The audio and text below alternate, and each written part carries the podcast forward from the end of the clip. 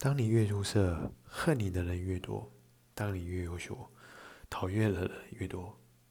因为你的好，衬托出有些人的不够好。所以，当你越来越好，而你受到的非议就越来越多。不招人妒是庸才。对于这些人，不要自降身价去迎合，直接让他们滚。这都是废物。也就是说，你的未来竞争对手当中。可以把他们删除，因为这些人段位太低，就好像最强的黄金打青铜，只不过是打废铁，简直浪费时间。